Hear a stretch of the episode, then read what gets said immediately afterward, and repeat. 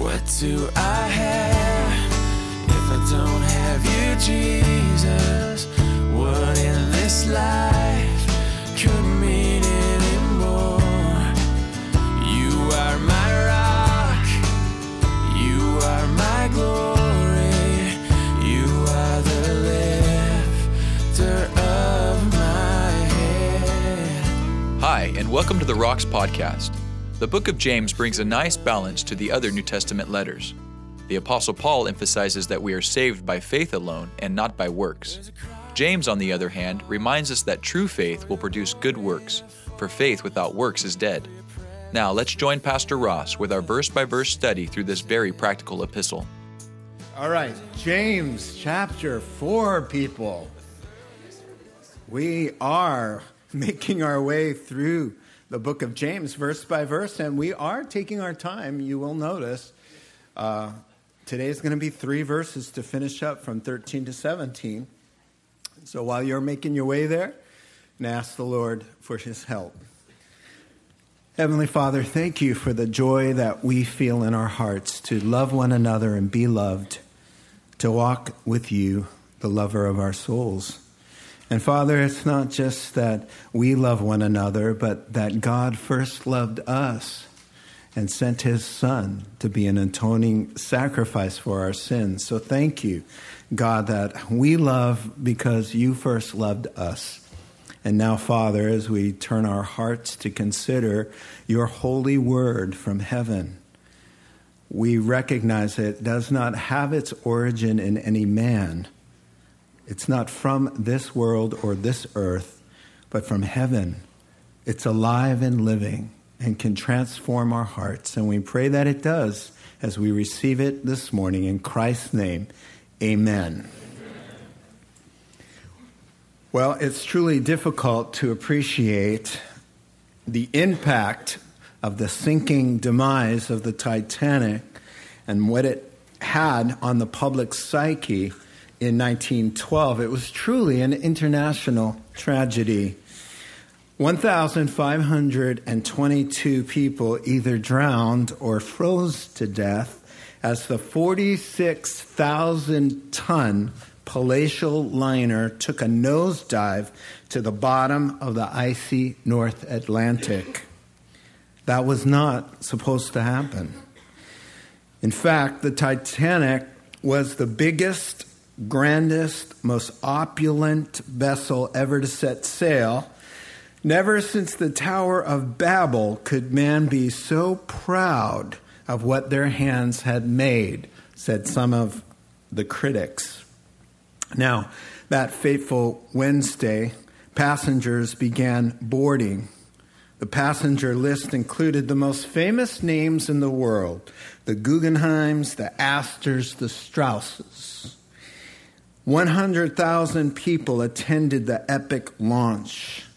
Boasts and claims and arrogance of its indestructibility were boundless.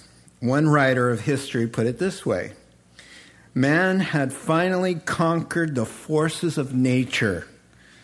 Titanic's 146 watertight compartments, her state of the art telegraph system, and her gargantuan size would prove this. Consequently, she did not really need lifeboats. Her crew could be strangers one to another. She could skip standard strategy and safety procedures. She could attempt to travel at excessive speeds through the North Atlantic ice fields to prove how truly great and wonderful she was. And she could ignore numerous warnings about the icebergs, all this with absolute confidence of Titanic's invincibility against the forces of nature. After all, even God Himself could not sink this ship, they said. Well, it was, as I was reading the history, thank you, it was like a dare. It was like a dare, some writers said.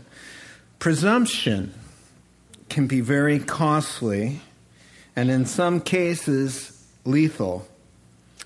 And when our Christian lives, when it comes to presuming upon God or the sin of presumptuousness, James calls it a subtle pitfall and a grievous sin. Now, of all the 55 correctives, the little commands in James, there are 55 of them.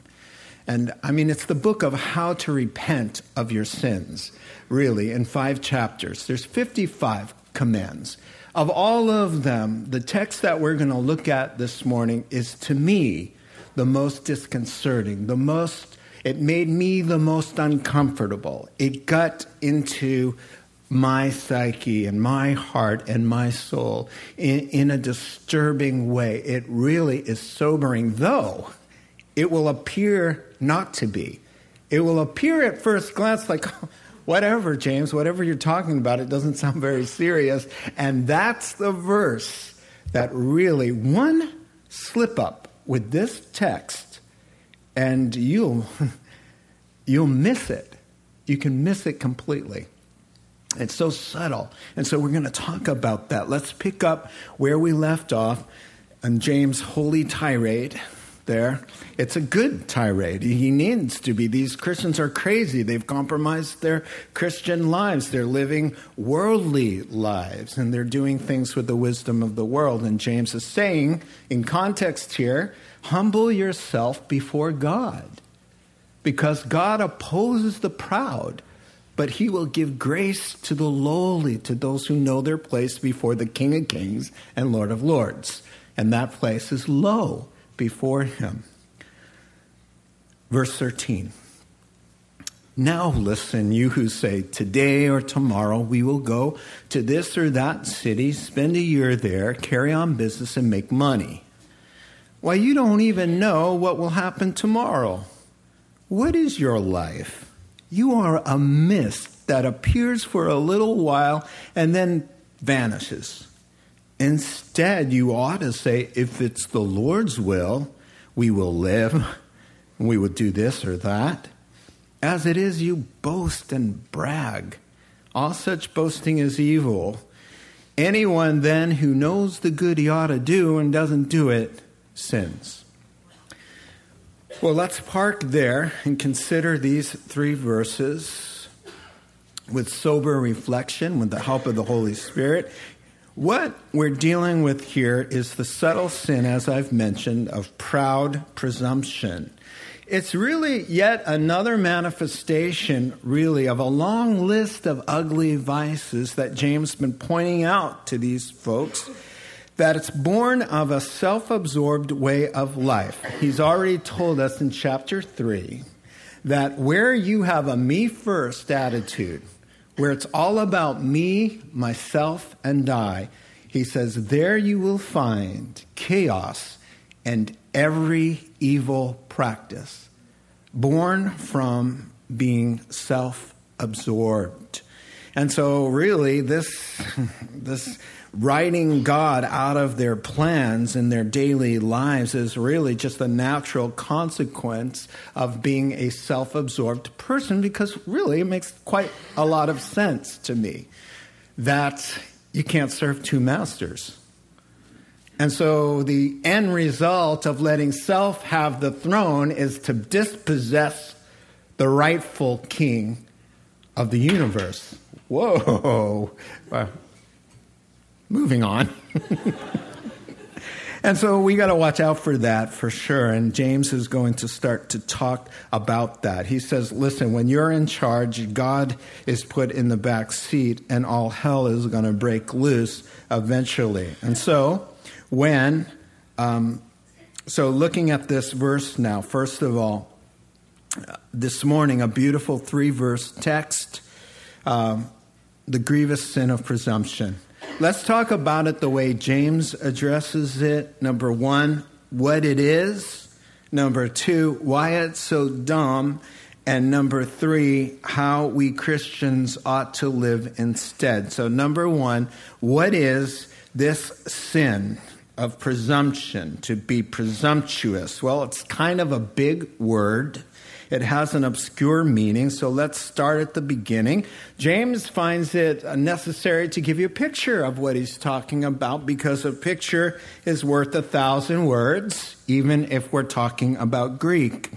And so we're going to define exactly what we're talking about now. The word presumption doesn't appear in the text, but it's really, certainly, uh, what is going on here. Now, in English, let's talk about the verb, all right? To presume or to assume.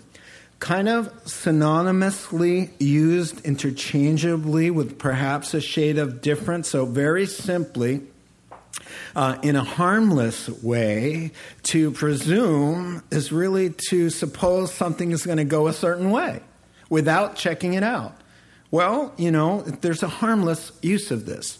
Uh, I presume the service is going to go well. I presume we're going to finish by noon.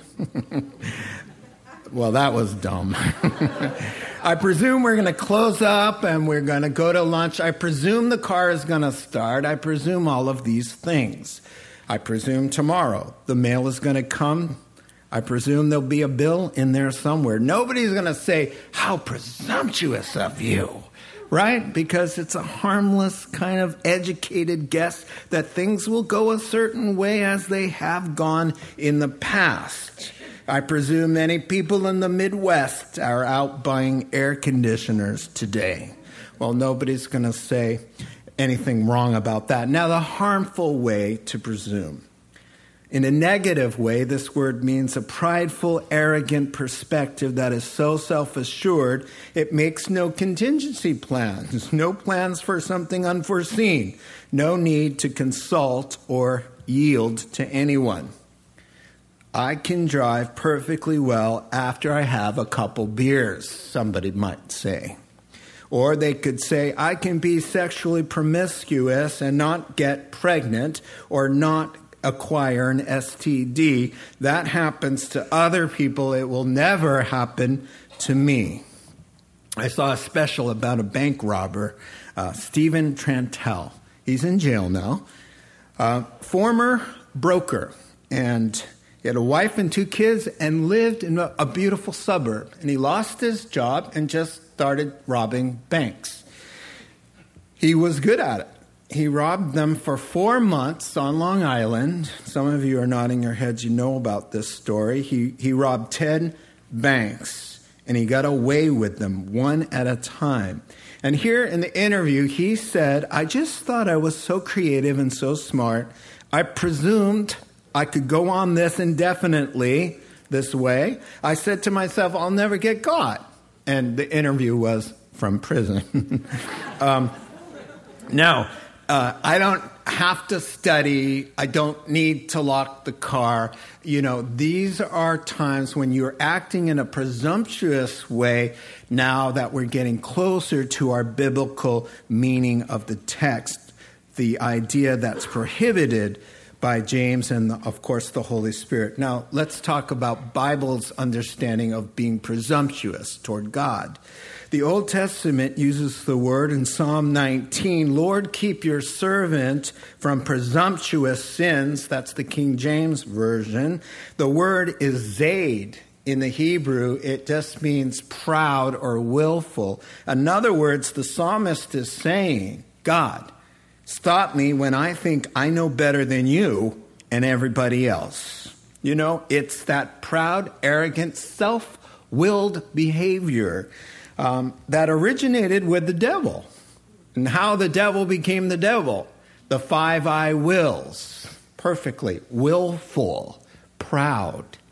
I will ascend into heaven. I will exalt my throne above the stars of God. I will sit on the mount of congregation. I will ascend above the heights of the clouds. I will be like the Most High God. The original presumptuous sin that says, God says no, I say yes, I go above. And he passed that on to our legal representatives, Adam, our father, and Eve, our mother. Did God really say no? Come on, rise above him.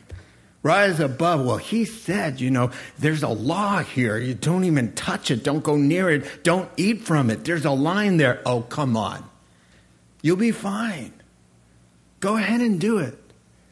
Presumption passed on from the devil to mom and dad to their kids. And behind every sin that we commit, really, is a little bit of presumption that we're going to get away with it this time, that God's not looking, and that we're the exception to the rule. And so, now the New Testament Greek word for presumption is talmetes in the Greek. And really, it's interesting. The word means daring, to push the envelope, to provoke him to kind of say, I know what you require, I know the truth, but I am going to do this anyway. I'm going to live dangerously. And see, you know, say, you know, in spite of the warnings, you know, God is not mocked. Uh, a man will reap what he sows. If he sows to his sinful nature, from that nature he will reap destruction. And what is why does um, Paul say God is not mocked there, it means nobody will ever be able to sow to their sinful nature, that is, to do something sinful, and not reap the consequences. You will never be able to say, See, I did X, Y, and Z and got away with it, because God will not be mocked that way. Because every time you sow to the sinful nature, there will come to you a negative consequence. That's just the spiritual laws, the way it is. And so, really, Psalm 94 says it really well. The Lord, uh, they say in their hearts, the Lord doesn't see. God does not understand what's going on. And again in Psalm 10, he boasts of the cravings of his heart. He blesses the greedy and reviles the Lord. In his pride, the wicked does not seek him. In all his thoughts, there is no room for God. Bingo. James chapter 4, verses 13 through 17. What's the problem?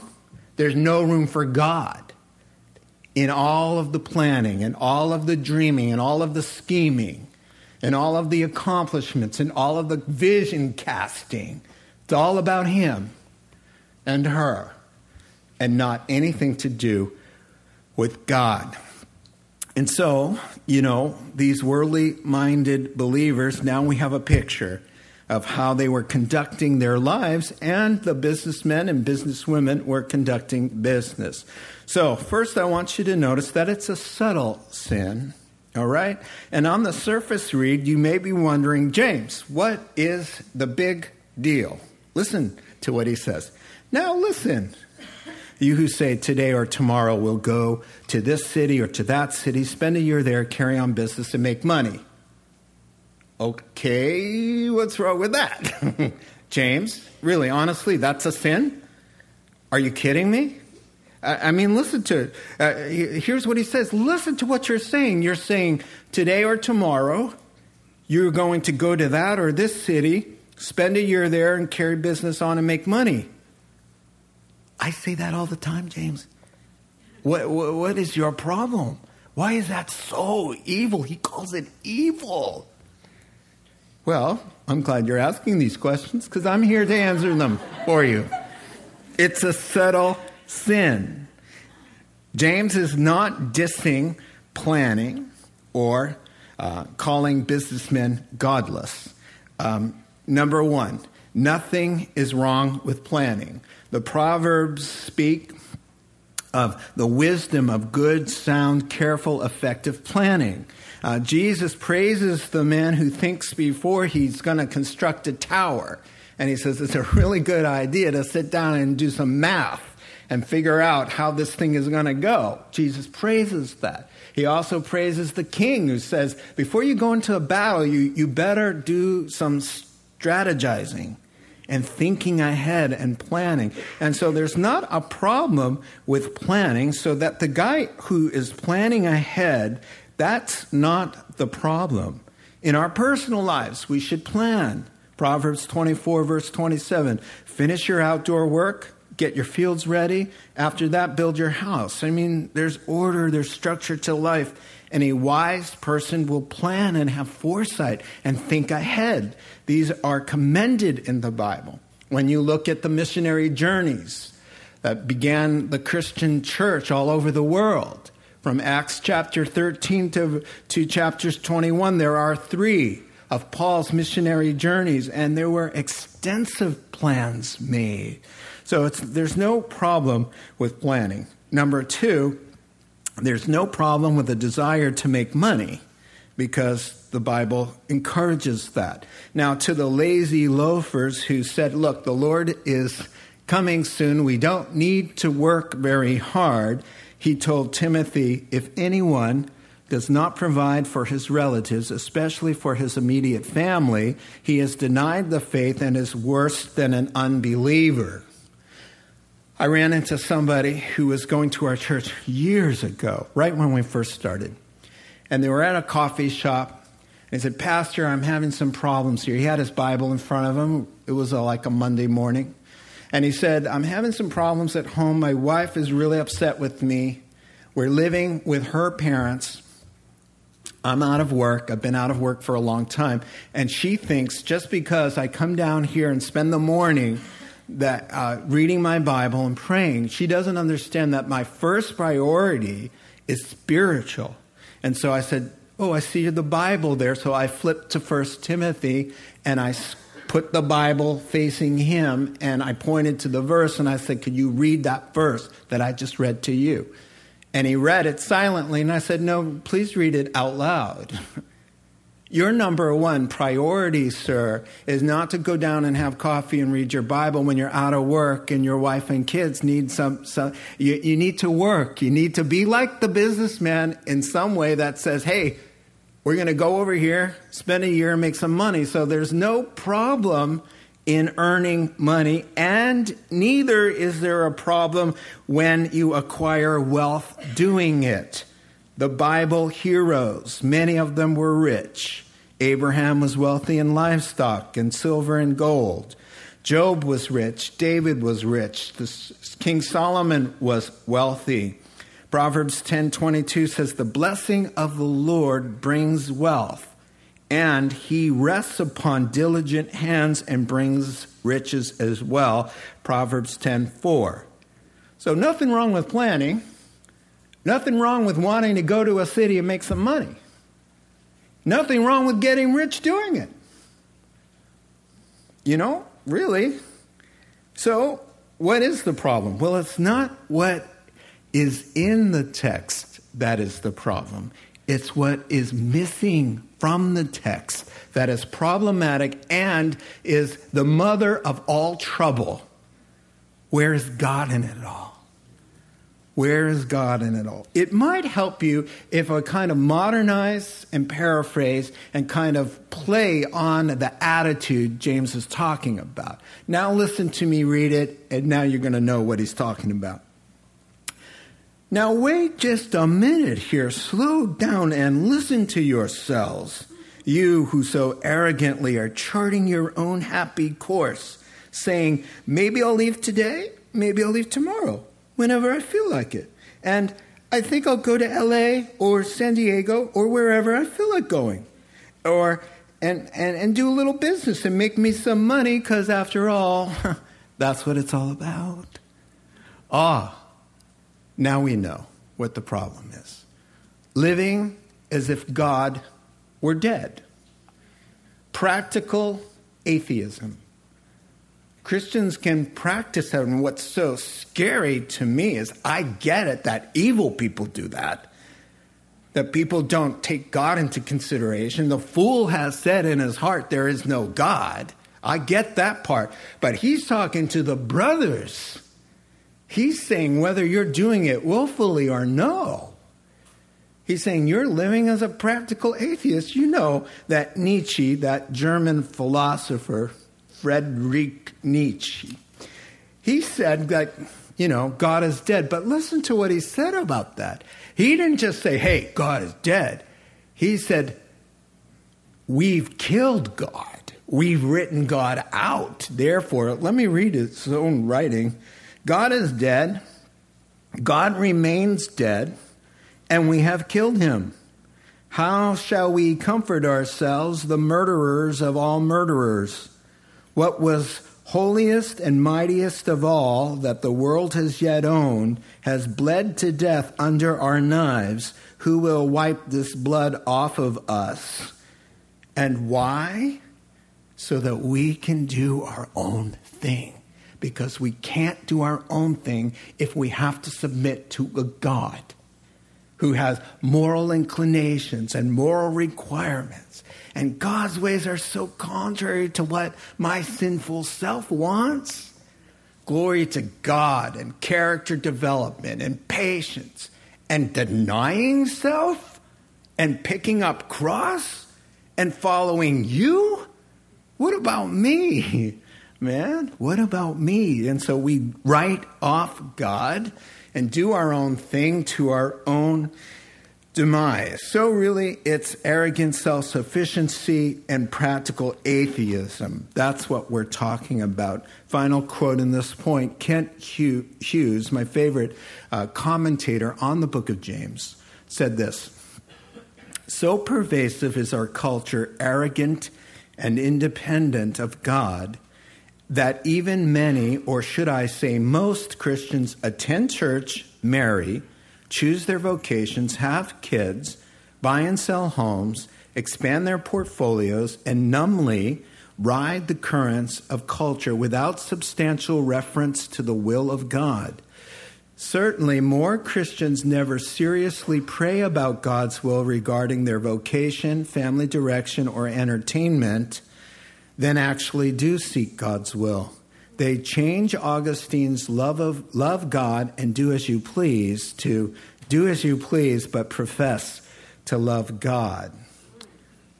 So that's what the sin of presumption is that arrogant, my kingdom come, my will be done. Now, why it's so foolish a few points James wants to bring out to us to remind these crazy Christians their desperate need for God so that they'll stop making their own plans and living their own lives.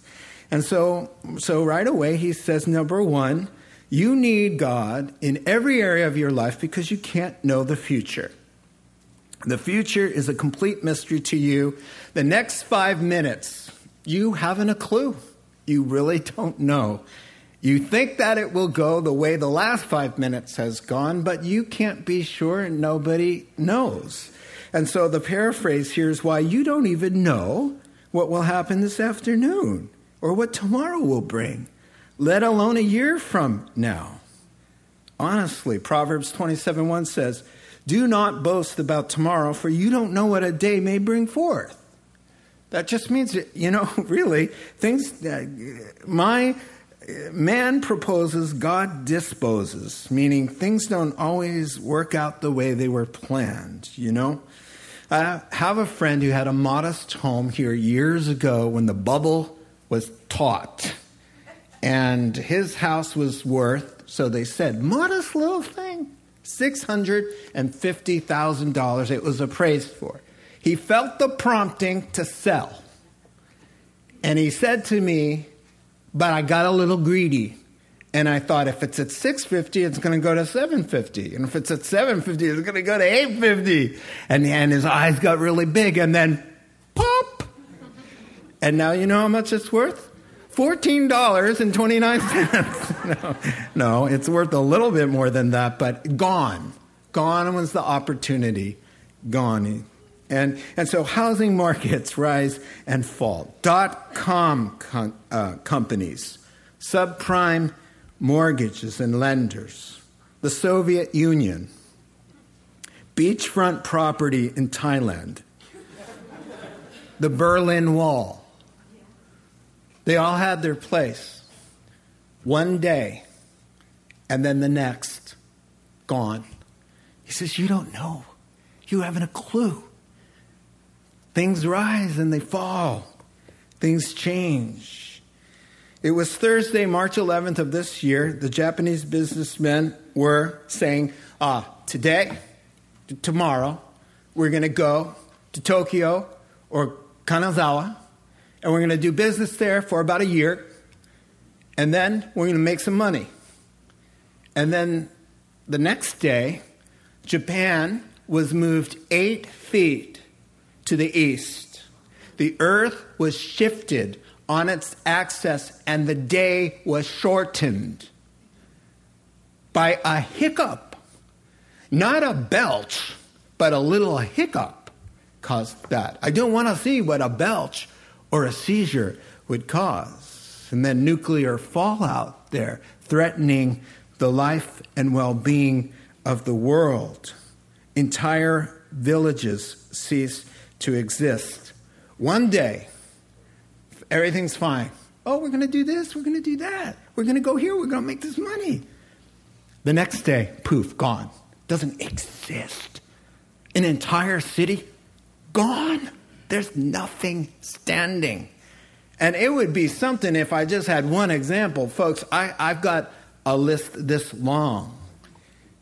He's saying, You have no control. How can you run your life with God when there are so many unseen, unknowable variables? Not only in the world around you, but in your personal life.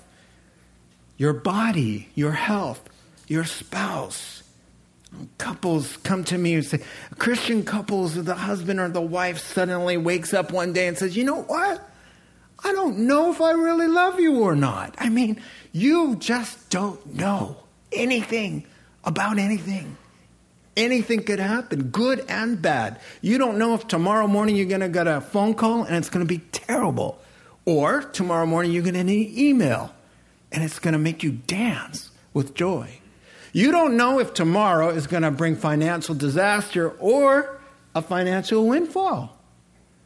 You have no idea. Therefore, you need to trust and hook up with the person, the one who knows all of that, and says, if you do hook up with me and trust, it doesn't matter what's going to happen tomorrow, it will be working for your good and for my causes. Surely you don't want to uh, not bend your knee when life is like that. So you need God because you can't know nor control the future. And the second thing he, he says is the fragility of life, the brevity of life, how, how vulnerable we are. And, and, and in fact, we are more vulnerable than we care to admit. James says in your text, What is your life? And then he gives you the answer. He's saying, Excuse me, but where is all this chutzpah and this self confidence coming from? You are one heartbeat away from eternity. That's all. Now, speaking of recovering from cancer, uh, my doctor wanted to make sure that I had no heart damage or lung damage from all the radiation and the chemotherapy and the bone marrow transplant. And so I just had an echocardiogram, and it's a sonogram of the heart, and they measure everything, but you can see your heart beating. And I'm laying on the table, and he's checking around in my heart, it was so eerie to see and hear the you hear the gurgling of the blood being and I'm just thinking that's too much work to require of a heart. You know, and I'm thinking just one misfire that everything right now your heart is doing its job and you don't like thinking about it that just one little spark goes wrong, one muscle, one little pump just has to go boop, and done, gone, vaporized. Uh, it it really it's no fun thinking like that. And then on a day, of course, when I'm having another birthday, it kind of makes sense to me the timing of all of this. What is he saying? One bad X-ray, one crazy driver, one bad investment, and whoosh he says, Do you realize that? What is your life? You're speeding around in these portable living rooms on the freeways. Yeah. And you don't stop to get out of the car and bend down and kiss the earth and praise God that you made it alive? I mean, it's crazy out there. I mean, I can't even do a sermon without cutting myself on a piece of paper. We are so fragile, and I mean, anything could go wrong. And it's just amazing. He's saying, Don't you get it? It doesn't matter if you are young and rich and beautiful, as the Princess of Wales, Diana was. It doesn't matter if you're the most famous face on the planet selling as many records as Michael Jackson. It does not matter if you are heir to the Kennedy Camelot dynasty as JFK, handsome, young, da- dashing, rich was. All three were saying, today or tomorrow, I'll go here or there and do this or that. But God said, No, you're not. This day, this moment, you have an appointment with me. Hello, come, welcome. Let's talk about the life that I gave you. I loaned it to you. You didn't birth yourself. You didn't will yourself into existence. You didn't keep yourself alive. You didn't keep the heart pumping. You didn't fill your lungs with air. I gave you life. I created you for a purpose. I breathed the breath of life into you. And now I require an accounting. How did you spend the investment I made called you? And like the rich man in Luke chapter 12, you better have something better to say than, you know, I needed another barn for all of my stuff. Jesus said, Be rich toward God. Be rich toward God. So he says, listen, folks, you're a mist, you're a vapor. You, you, know, a puff of smoke in the Greek is what it says there. In light of eternity, human life is just inhale, exhale, gone. That's what he's saying. Psalm 39 and verse 6 Man is a mere phantom as he goes to and fro. He bustles about, but only in vain. He heaps up wealth, not knowing who will get it we were at Hume Lake, as many of you know, and Hume Lake is just beautiful. And, and in the morning, you go down and you have your coffee, and there's this mist on the lake. It is gorgeous, and it's always there in the morning. It just rises up. The second the sun rises, just a few, few more inches in the sky, gone.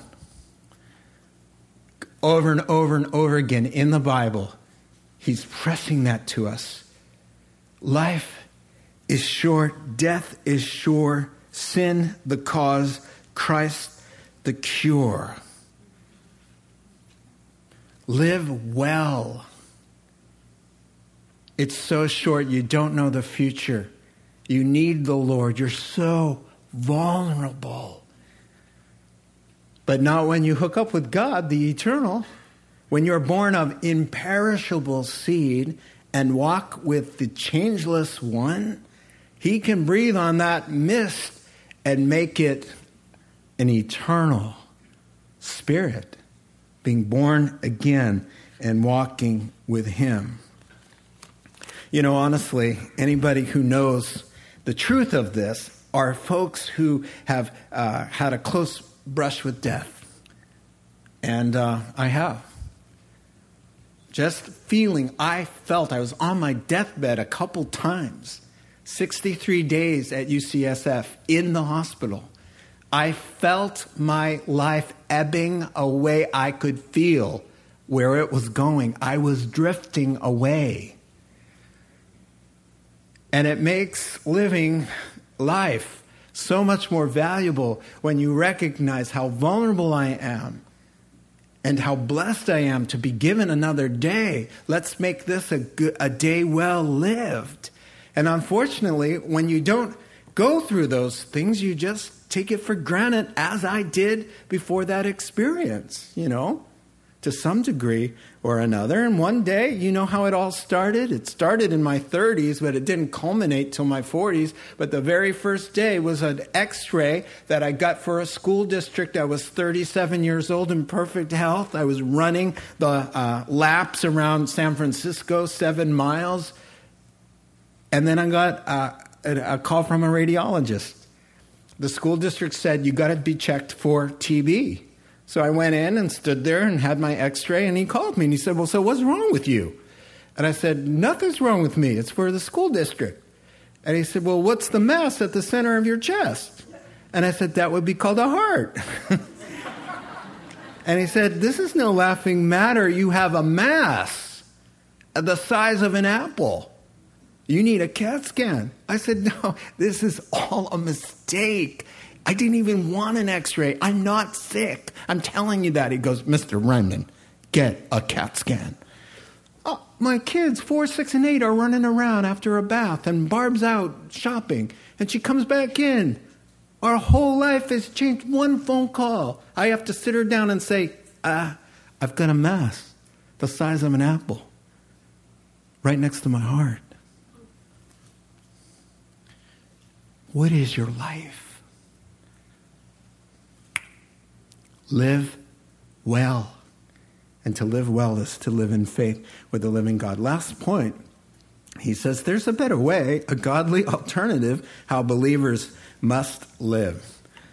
And so we've seen the sobering look, the brevity of life, and how vulnerable we are. Now, James suggests a new course to live in the will of God, to find our pleasure, to be smack dab in the middle of what God wants for me, His purpose, His, His providence, you know? So here's a paraphrase, all right? Instead of all of this boasting, shouldn't you be laying out your plans before the living God? acknowledging that any plans of yours are contingent on what God wants? Doing your own thing and expecting to fare well without God's blessing is the highest form of arrogance and it's just plain evil. So then, now that you know this, and I've pointed it out to you the right way to live, you are morally obligated to put it into practice. Just a paraphrase of the ideas there. Hudson Taylor had an interesting thing to say. And British missionary of the 1800s, just a profound man of God. I mentioned him in a Wednesday night message recently. Uh, he uh, founded China Inland Mission. At his death, he had uh, 800 missionaries under him, 205 mission statements, uh, mission stations I got statements on my brain.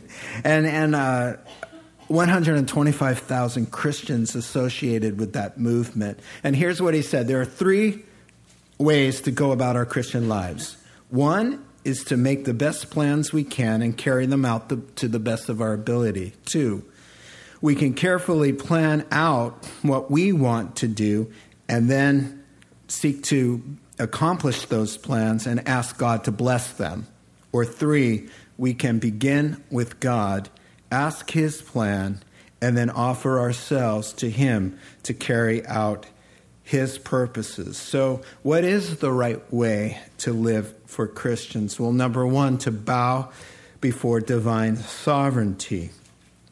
To say, really, if it's the Lord's will, we will live and do this and that. Now, number one, it's more than a verbal tag at the end of sentences.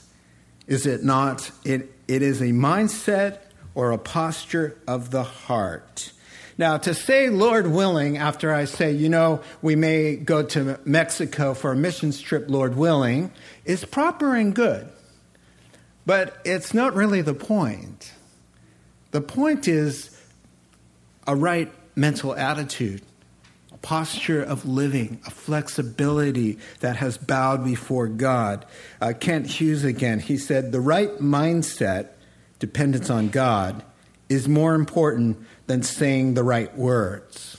In Acts, during all of those missionary endeavors, Paul tells the Ephesians, um, I will be back to visit, Lord willing. And then he uses that term oh 1 corinthians 4.19 romans chapter 1 verse 10 1 corinthians 16.7 so paul the apostle used it and a lot of times he did not you don't find it a lot in the book of acts but they lived it. They lived it out. So it's not that we always have to make sure you say you know lord willing. In fact hundreds of years ago or not so many hundreds, the Puritans and the Methodists, after saying things, they would say DV, for the Latin phrase Deo volente, which means Lord willing. In fact, they would sign their letters DV for the Lord willing. But more than that, to acknowledge God's sovereignty. That's why they were doing it. When I say that God is sovereign, we're saying God is the source of life. Nothing exists that He didn't create. He opens His hand and satisfies the longing of every living thing. He gives and takes away. He does as He pleases, and there's no one like Him. God controls everything. Nothing happens without His permission. He knows all things. He's present everywhere at once. He's all powerful. He opens doors that no one can shut, and he shuts doors that no one can open.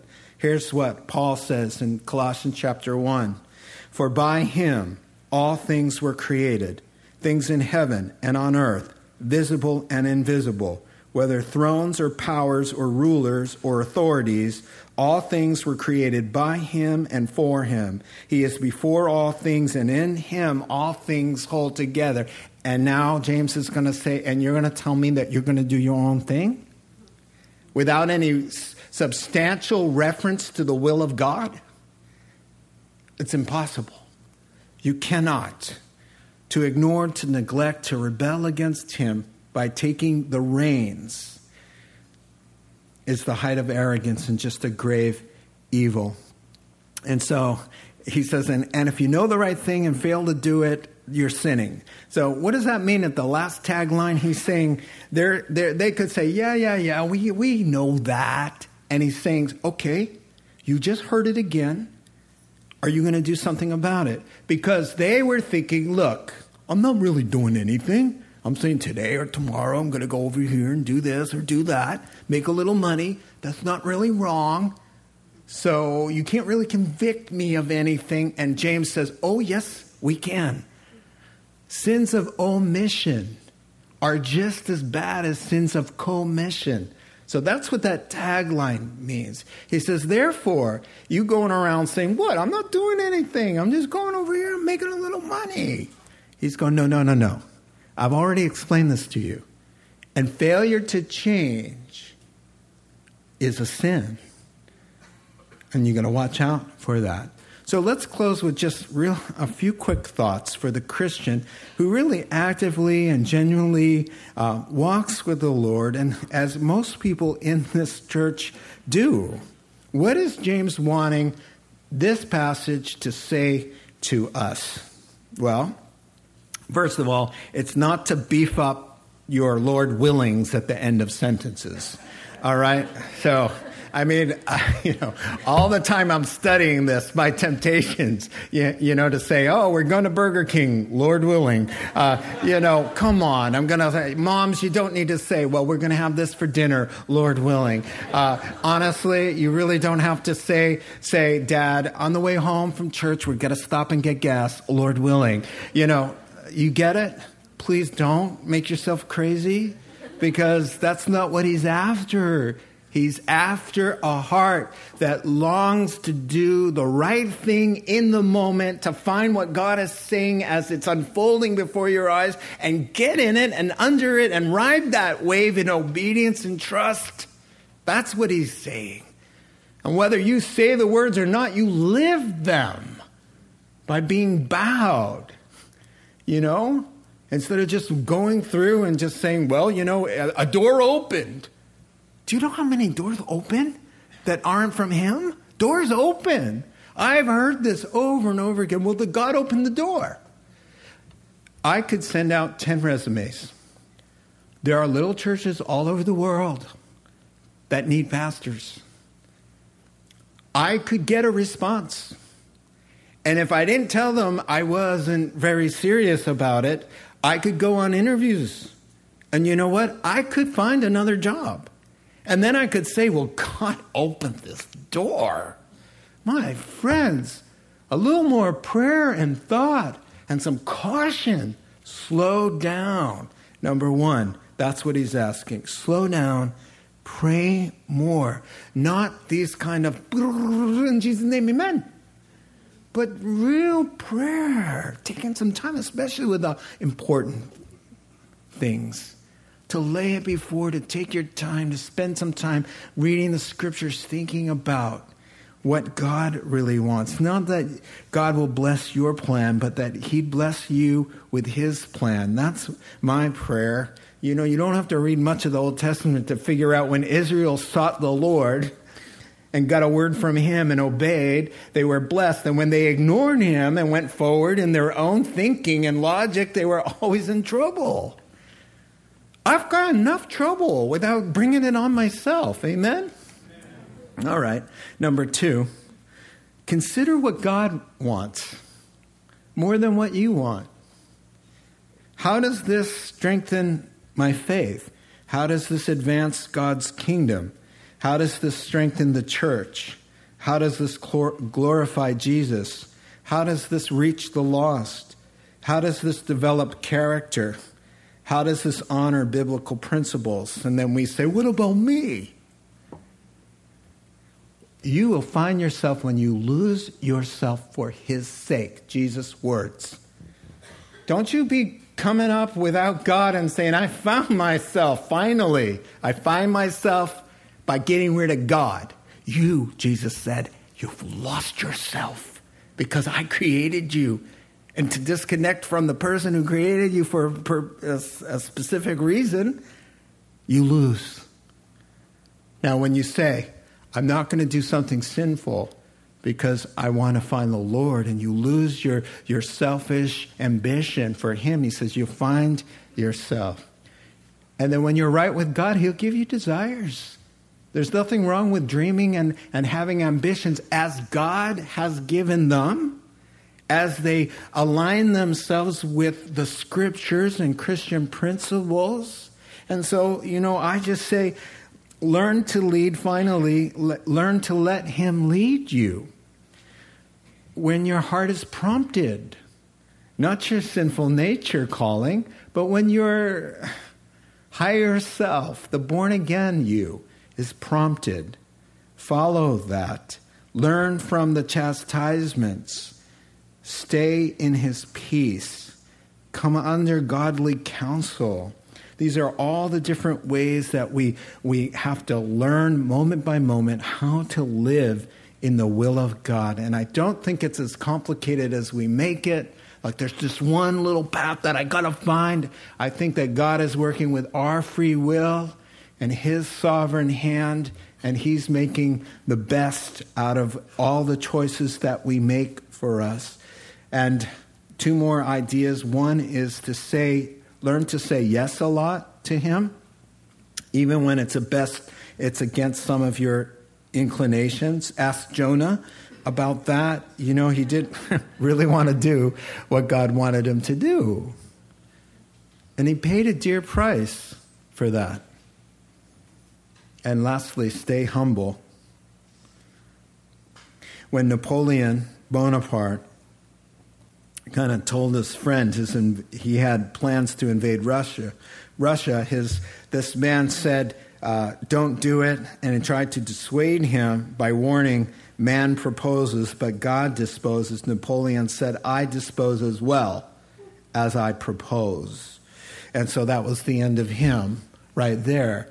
Uh, we all have to learn the hard way sometimes to go out in front of God. Stay humble asking, listening, and then doing God's will. And you know, for me, the simple things where he says, you know what? They say, what do we got to do to please God? John chapter 6. And Jesus says, trust me. Trust me in every situation and trusting God. What's the loving thing to do here? What's the thing that would put a smile on Jesus' face?